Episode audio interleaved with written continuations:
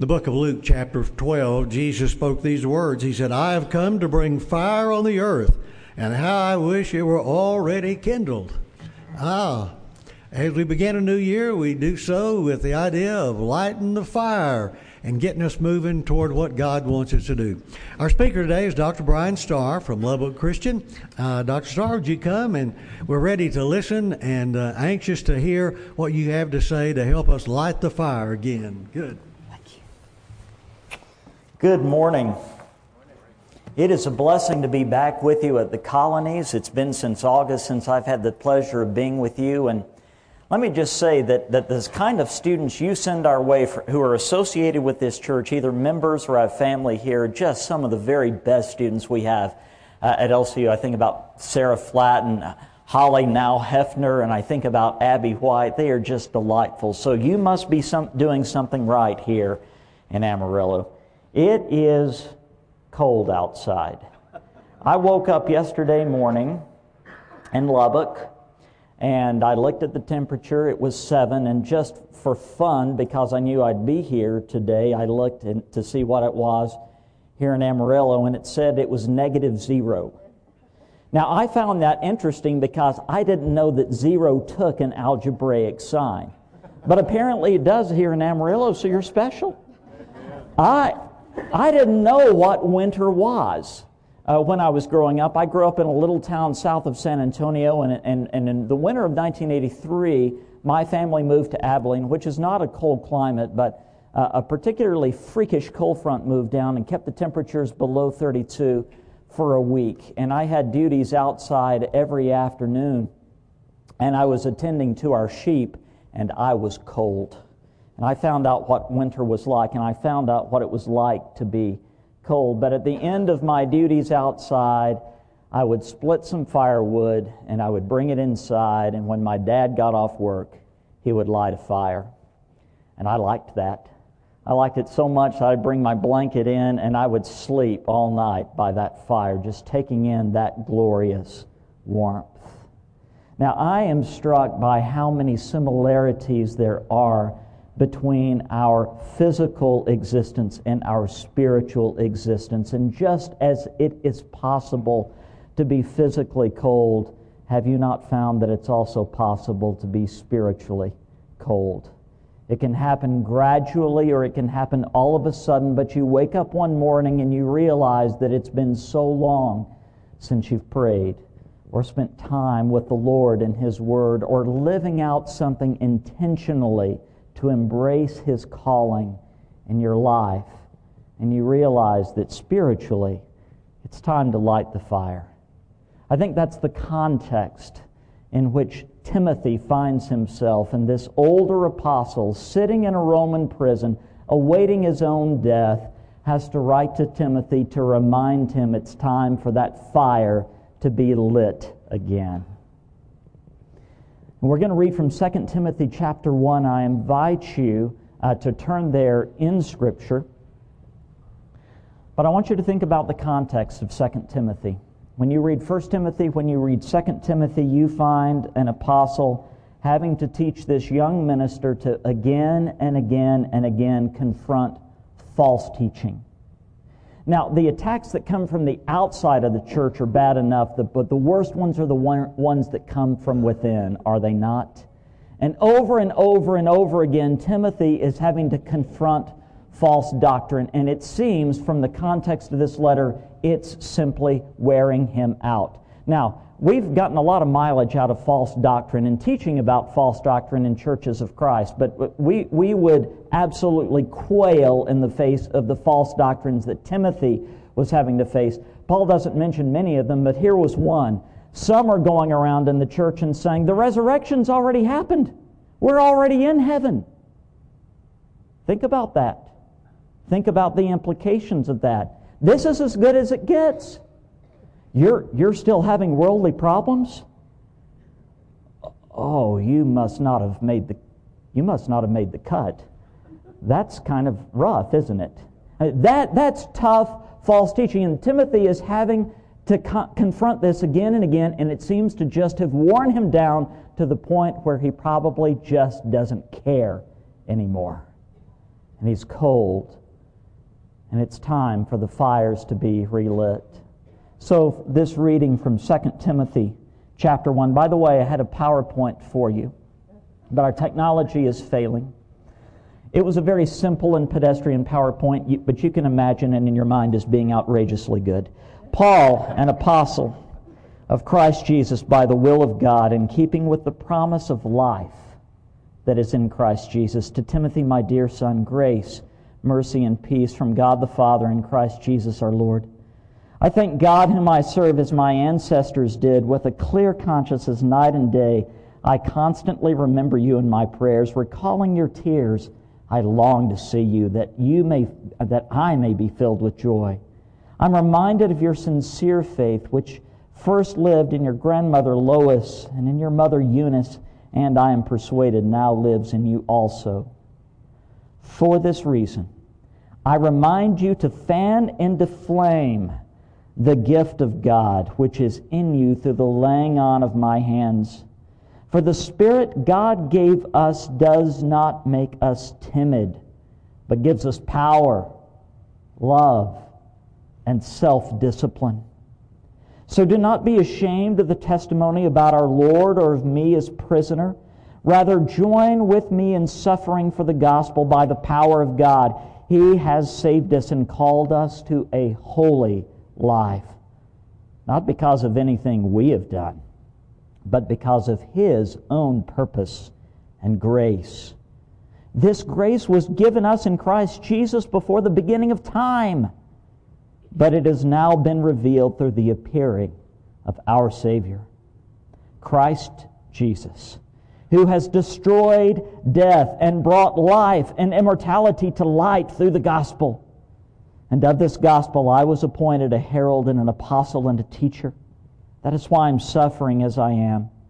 Yet this is no cause for shame because I know whom I have believed and am convinced that he is able to guard what I have entrusted to him until that day. The word of the Lord. And may God add his blessing to this reading of his word. I'd be remiss if I didn't start where Paul does by reminding us of who lights the fire. Ever since we were as little as the kids who just went out to children's worship, we have had a desire for independence, right? I want to do things on my own. If I see something well done, I think, I want to learn how to do that, and I want to be able to do it on my own. And that can be a healthy thing to an extent, but God reserves some things unto Himself, and He says to us, You can't do that on your own.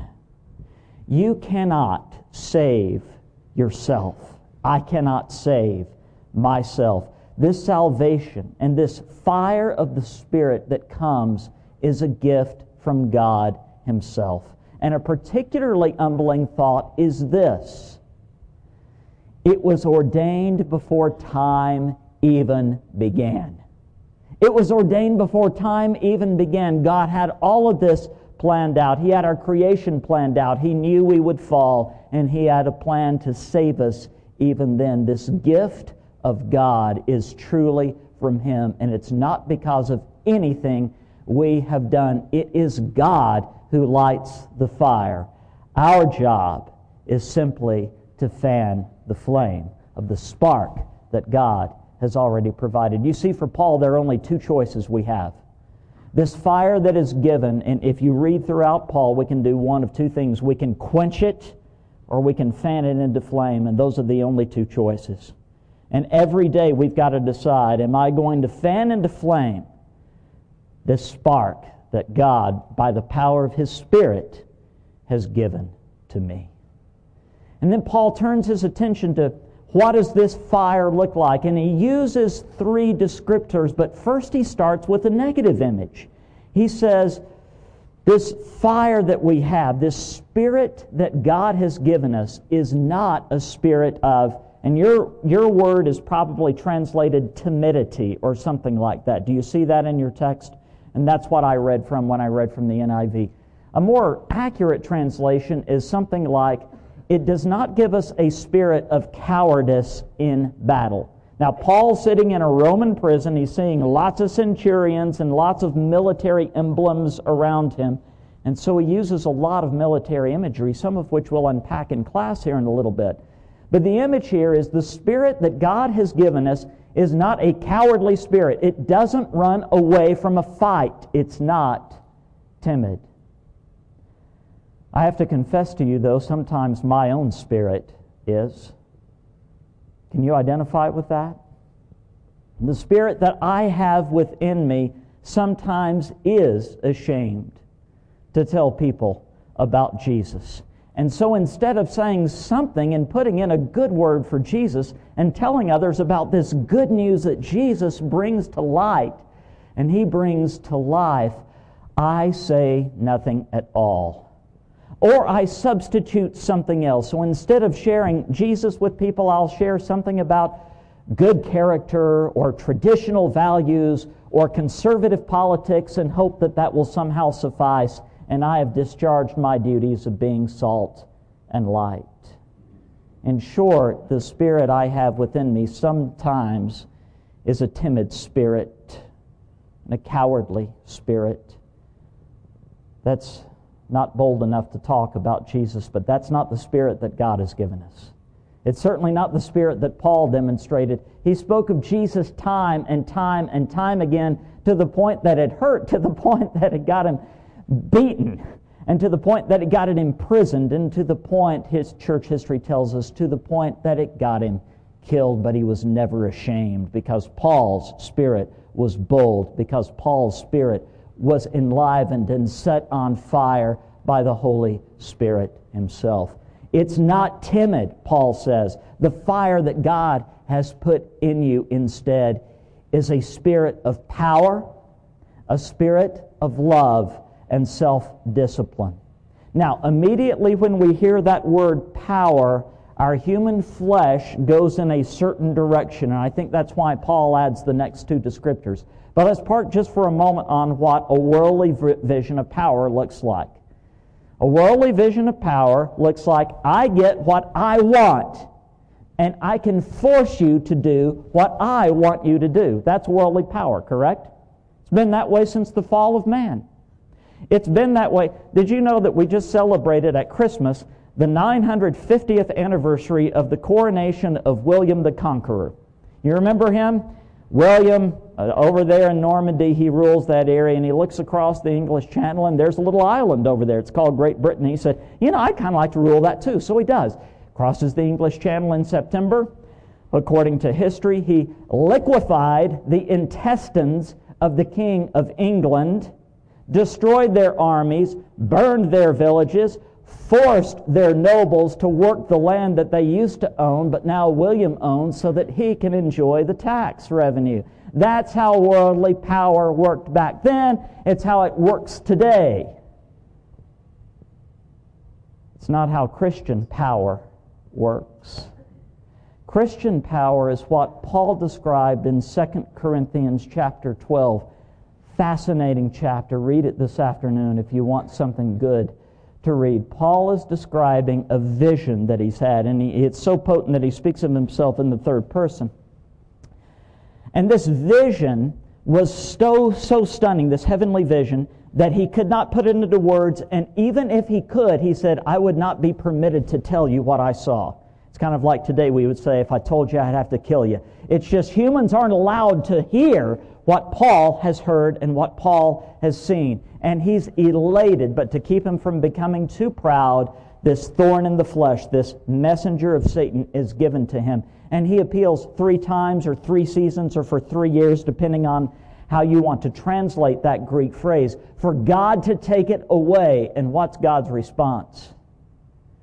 Paul, my grace is sufficient for you, for my power is what? My power is made perfect in weakness. And it's, that's not new. Paul was having to learn it for the first time. We've got to learn it for the first time, but God has done this throughout history. He didn't select Israel as his chosen people because they were the greatest people. He chose them because they were the least. He didn't choose, choose Gideon because he was a mighty warrior. Gideon was a mighty warrior because God was with him. right? Gideon was the least person in the least tribe of an oppressed nation. And so he gets together this ragtag army that's a joke compared to the army he's going to have to fight. And God says, it's way too many, it's way too strong. You might get some inkling in your head that you did it. Narrow it down to 300. And all you boys have to do is make some noise. I'll fight the fight. God's power is made perfect in human weakness. See, when we get into our heads that it's own power that's fighting the fight and God departs and we're reliant on, on our, our own power, we are weak people. But when we realize that our power is insufficient for the task and we invite God's power in, then if God is for us, who can be against us? The Spirit's power is so much stronger than we can even begin to imagine. It is not this worldly power that says, I force my way upon you. It's a very different kind of power. That's why Paul uses two other descriptors that we've got to think about a little bit. He uses the word love and he uses the word self discipline, all in this context of what this Spirit's fire power really looks like. So let's think about the power that comes from love for just a moment. And we, we, we could spend a whole sermon series, of course, just talking about the power that comes from love. But that is a seemingly weak power, and at the same time, even though superficially it may seem weak, at the end of the day, it is the strongest power of all. I want you to think uh, now, I had a picture of this, so you're just going to have to visualize this and use your imagination, all right? Imagine I've got two instruments of war up here. You've got to arm your person who's going to defend you to go out into the battlefield. Over here is a sword. It's about this long. It's really sharp, well crafted. It's really long. Over here we've got a rock. It's about the size of my fist. Which would you like to arm your warrior with who's going to go defend you? The sword or the rock? You take the sword. This isn't hard, right? I mean, if a person's got a good arm and they, they're pretty accurate, maybe they can hurl the rock with sufficient velocity where it's going to take out the other person, right? But if they miss with the rock, they're done and the sword's going to lop their head off, and that's the end of the battle, correct? That's an easy thing. What if I told you, though, the picture of the rock I had was a kind of rock called uranium? Hmm? And the nuclear force that holds that matter together is powerful enough, when unleashed, to destroy a city the size of Amarillo in a moment. You see, what meets the eye, even in the physical world, is not all ultimately reality all the time, is it? The nuclear force that holds that matter and that rock together can wipe out the city of Amarillo that quickly when it's unleashed. There's a great irony in power. That which appears strong is actually weak, and that which actually appears weak is actually strong. Now, the kind of power that appears strong throughout the landscape of world history is the power of fear. Correct? Why do nations fear America? Well, our economic power and the fact that we've got a little rock, a lot of little rocks and intercontinental ballistic missiles, right, makes us feared. If we unleash our economic power against a country, we can crush them. If we unleash our military might against a country, we can crush them. That's how humanity has always existed. It's how William of Normandy crossed the English Channel and inspired those who survived to follow him. They didn't want to follow him. But when you put the foot on the neck and say, I'll kill you if you don't, you can get your way, correct? That's how power works. It worked in November, didn't it? The election was won based on largely fear and anger. And if it had gone the other way, it would have been won on fear. Worldly power often rests on fear. Now, God has pulled the fear lever before in history, correct? I want you to go back to Mount Sinai and the picture of that. I really had a cool picture of Mount Doom, which was approximating Mount Sinai from the Lord of the Rings, all right? And there's this fiery mountain. Do you remember that scene? God assembles his people. There on that same mountain where God had called Moses and promised, once you've done what I've said, you're going to worship me on this mountain. And it is a fearful scene. The people are on their face, flat on their face before this God who appears with loud trumpet sounds and trembling earthquakes and fire and smoke and thick darkness where God is, and the people are terrified and they don't want to be in the presence of that God. How long did that motivate them to keep the commands of God? Few days. Within a few days, they're building an idol and having an orgy. God has showed us that the most fearsome being of all can deploy the fear, and it only goes so far. There is a power greater than fear, and He showed that to us most potently at the cross. So His Son Jesus comes down and He's tempted. And one of the temptations is Satan says, Bow down to me, and I will give you all the worldly power. What does Jesus say? No. And the crowds try to take him and make him king by force. And what does Jesus say? No. And Peter takes out the sword and he strikes the enemy of Jesus who's trying to arrest him. And what does Jesus say? No. And he gives his body over to be beaten and humbled and spat upon and nailed to a piece of wood that he had made with nails from iron that he had created. And he let his blood be shed. Every kingdom of earth has been founded on the blood of its enemies, and every kingdom of earth has fallen or will fall. There's one kingdom that was founded on the blood of its founder who bled for us because he loves us. And that kingdom is eternal. And the disciples saw it and they finally got it. And they would not only run through a brick wall for that guy, they would die for him. The power of love is the greatest fire power the church has.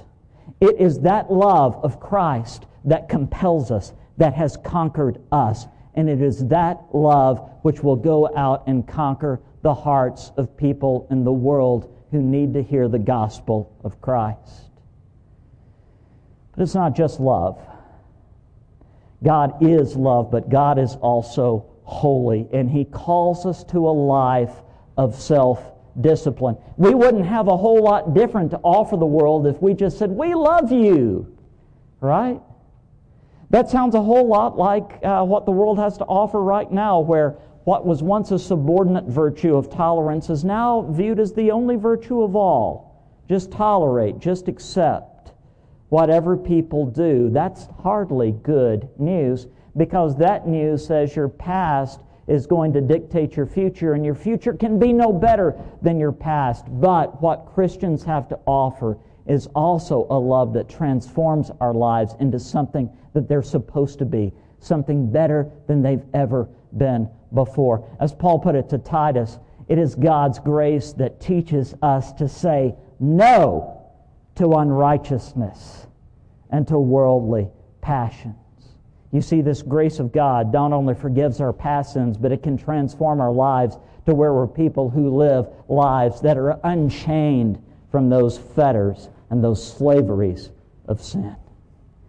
God offers us the power of love and the power of holiness, and He calls us to share that with the world. But let's be honest about this. Have your hands ever been so cold that when you put them by the fire to warm them up, it hurt? This morning might have been like that for you, all right? When you are spiritually cold, it's the same way. When you start to light the, when God starts to light the fire and you start into the flame, it's, it's not a warm feeling at first. It's a painful feeling at first. And the question that we have to ask is why go through that? Paul puts it bluntly to Timothy. He says, if you heard it, join me in suffering. And why? Why go through that? Well, the answer is pretty simple. Latest data I saw shows that one in five marriages will end in divorce. One in five. That's deplorable. If you had a cure for divorce and you knew it would work, would you share it with some marriage that was in trouble? Would you consider doing that? I hope so, all right? One in eight people suffers from migraines. I'm one of them. I hate them. They're debilitating. make you dysfunctional. The pain is bad, you can't think straight. If you had a perfect cure that worked 100% of the time for migraines, would you share that with somebody who had a migraine? Good for you, all right. The statistics of death are even more impressive than the statistics of divorce or the statistics of migraine. One out of every one dies. That is our fundamental human problem. I don't know how we're going to die, but we're all going to die. And we deplore that because God has set eternity in our hearts and we don't want to die. And we know deep down, regardless of what our belief system is, it's not supposed to be that way. And what Paul says here in 2 Timothy is that in Christ, God has brought to light life and immortality. Jesus Christ has destroyed death.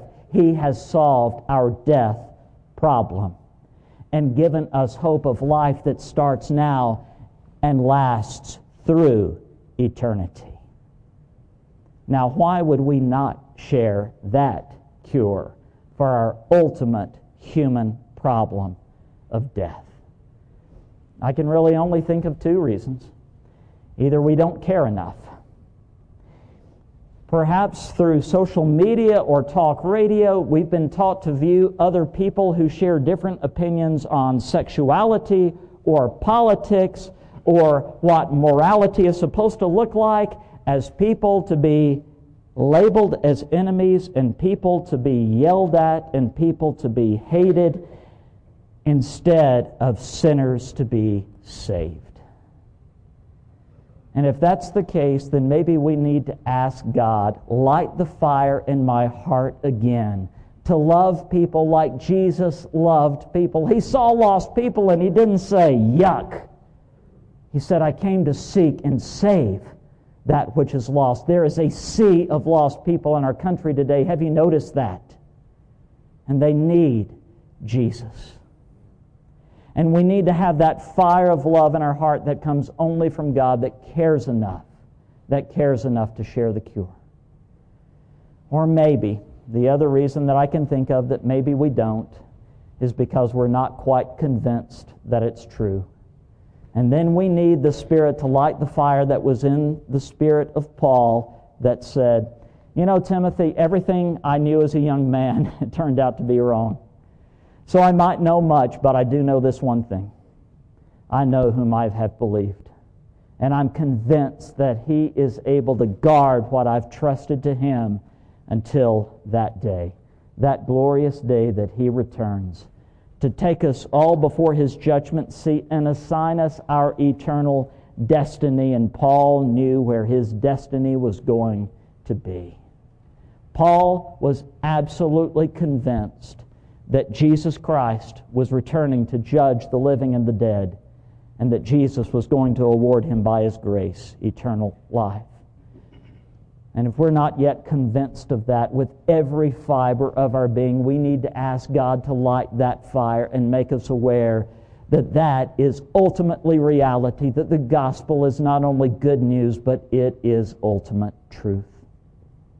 If you're cold, then join the crowd. We're all either there or we've been there, and there is no judgment here. But it is time to fan a flame a flame that God has already lit. And if this church can be of assistance to you in any way in rekindling that fire, that fire from Jesus Christ, from His Spirit, then won't you please come while we stand and sing? I stand to praise you, but I fall on my knees. My spirit is willing but my flesh is so weak. Light the fire in my soul. Fan the flame. Make me yours. Lord, you know just where I've been. So light the fire in my heart again. I feel your arms around me as the power of your healing begins. Your spirit moves right through me like a mighty rushing wind. Light the fire in my soul.